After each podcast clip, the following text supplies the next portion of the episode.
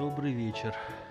Сегодня я предлагаю поехать в далекое путешествие, для которого нужно взять с полки книжку или открыть интернет и прочитать про Боголюбова, храм Покрова Нанерли и Кидекша. Как всегда, встать придется в 4 утра, потому что маршрут далекий. В 5 часов выезжаем. Выходим на шоссе энтузиастов. Едем прямо, прямо, прямо, не торопясь никуда, аккуратно, не превышая скорость.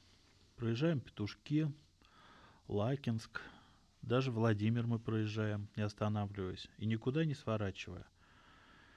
И тотчас после Владимира, сразу же прям, это 10 минут от центра города, мы въезжаем в село, которое называется Боголюбово.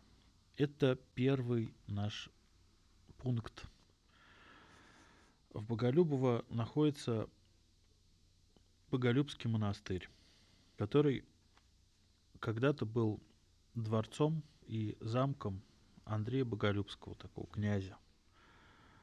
А в монастыре стоит туда остановиться, стоит зайти, потому что там шикарный собор и вообще такая атмосфера интересная. Там такой old school. То есть монашки бегают. Там, э, по-моему, на праздник Боголюбской иконы Божьей Матери, это в августе, что ли, его празднуют. Я как-то один раз попал, выносят огромную икону, и под этой иконой нужно пролезать. А я очень люблю такие странные традиции, и я вот тоже пролез. И вот там тоже стоит очередь, прям под этой иконой пролезают во дворе. Самое главное, что стоит посмотреть в этом монастыре, это так называемая лестничная башня. Это самое древнее сохранившееся гражданское здание, сохранившееся со времен Древней Руси. Фантастической красоты памятник архитектуры. Обязательно нужно про него прочесть. И, но, с другой стороны, можно зайти в монастырь, там тоже все написано про него. Там очень хорошая, повсюду таблички висят и так далее. Осмотрев монастырь, выезжаем дальше по направлению от Москвы. И буквально от монастыря 100 метров надо повернуть направо на вокзальную улицу. И по этой вокзальной улице, там метров 50, может быть, не больше, доезжаем до вокзальной площади, упираемся в пути. С одной стороны, такой довольно-таки высокий э, пешеходный мост, с другой стороны, м- платформа. Виден этот монастырь, как на ладони, в котором мы только что были. Там можно совершенно спокойно оставить машину.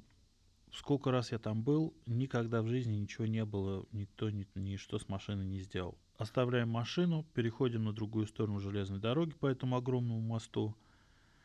И тут вот самое главное. Почему надо выехать пораньше? Потому что ехать там часа три до этого места. И вот в этом, перейдя железнодорожный путь, нужно как можно медленнее двигаться. Это фантастическое место, это поле, посреди поля тропинка, такая дорожка сделана, которая ведет к одному единственному маленькому храмику, который называется храм Покрова Нерле. Идти надо медленно, смотреть, как храм этот приближается.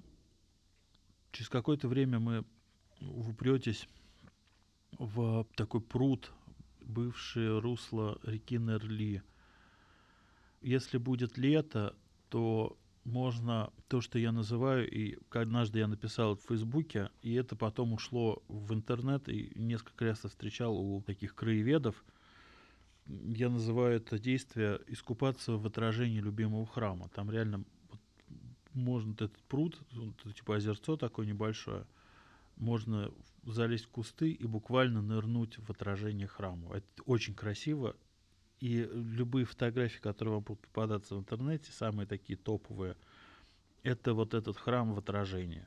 Не буду рассказывать историю, потому что это все нужно читать. По этому храму написано масса книг, э, целые исследования и так далее, и так далее. И я ничего нового не скажу. Я скажу только то, что здесь стоит провести час, а может быть и два, посидеть, посмотреть, зайти в сам храм, посидеть на ступеньках, посмотреть на резьбу, отойти куда-нибудь подальше. Если лето, можно уйти как бы так правее и там течет эта Нерль с высокими берегами, в которых живут ласточки. Шикарное место, можно купаться.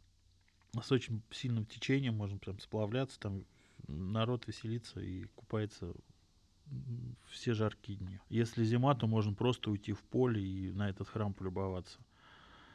Не спешить. В этом месте не надо спешить. Значит, отдохнули, посмотрели, полюбовались этим прекрасным местом.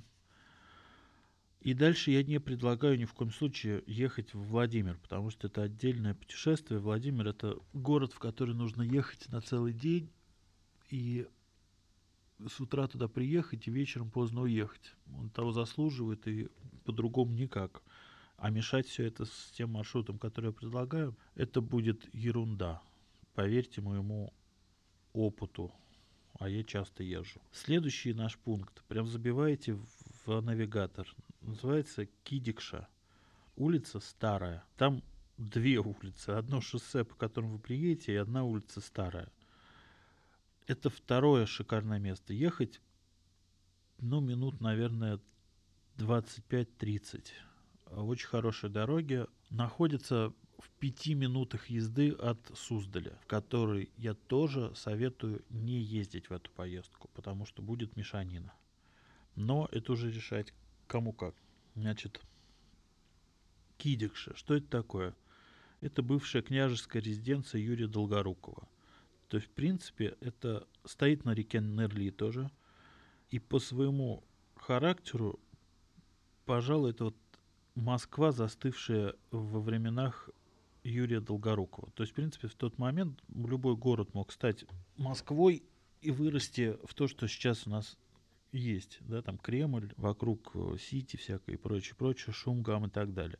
И можно, в принципе, себе представить, что был бы на месте этой Кидикши, если там резиденцию бы Юрия Долгорукова оставили и, и дальше продолжались бы как столица, например. То есть нету никакого Владимира, нет никакого Суздаля, есть одна такая большая Кидикша, столица нашей Родины.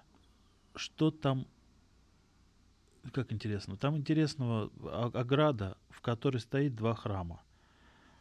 Один храм Бориса и Глеба – а второй храм священномученика Стефана. И вот я могу сказать, есть два храма моих любимых, которые посвящены Стефану. Это Штефан дом в Вене и этот храм Стефана в Кидикше. Фантастически прекрасное место. Также, если летом ехать, то можно купаться в Нерли, полно мест для купания. И вообще там стоит, если не холодно, если хорошее настроение и прочее, побыть подольше – просто проникнуться. Это бесконечно падающий колокольник, который там э, находится этой маленькой оградкой, этими видами на Нерль. В храме Бориса и Глеба небольшой музей, посвященный этой Кидикше, а в храме Стефана он отдан церкви, и стоит туда зайти, потому что там есть несколько совершенно прекрасных икон в виде статуй, обутых в какие-то одежки, в обувке. Очень красивое место, уютное. Значит, посмотрев Кидикшу, кто-то может поехать, конечно, в Суздаль, но я не советую. Я советую вернуться обратно на шоссе, потому что это и так уже будет практически к вечеру. И единственное, что сделать, это проезжая село Ундол, зайти в храм, который прям по пути в Москву, никуда не надо сворачивать и прочее. Желтый храм стоит большой красивый храм, который принадлежал э, усадьбе Суворова. Просто интересно, потому что очень хороший, красивый храм. Стоит заехать. Ну, собственно, путешествие я быстро рассказал, но оно займет реально весь день. Выехав в 5 утра, я обычно проезжаю вот это вот, вот эти там три точки, э, приезжаю домой в 10-11 вечера. Это больше про не быстро путешествовать, а как бы такое помедитировать, наверное, как-то так можно сказать, да.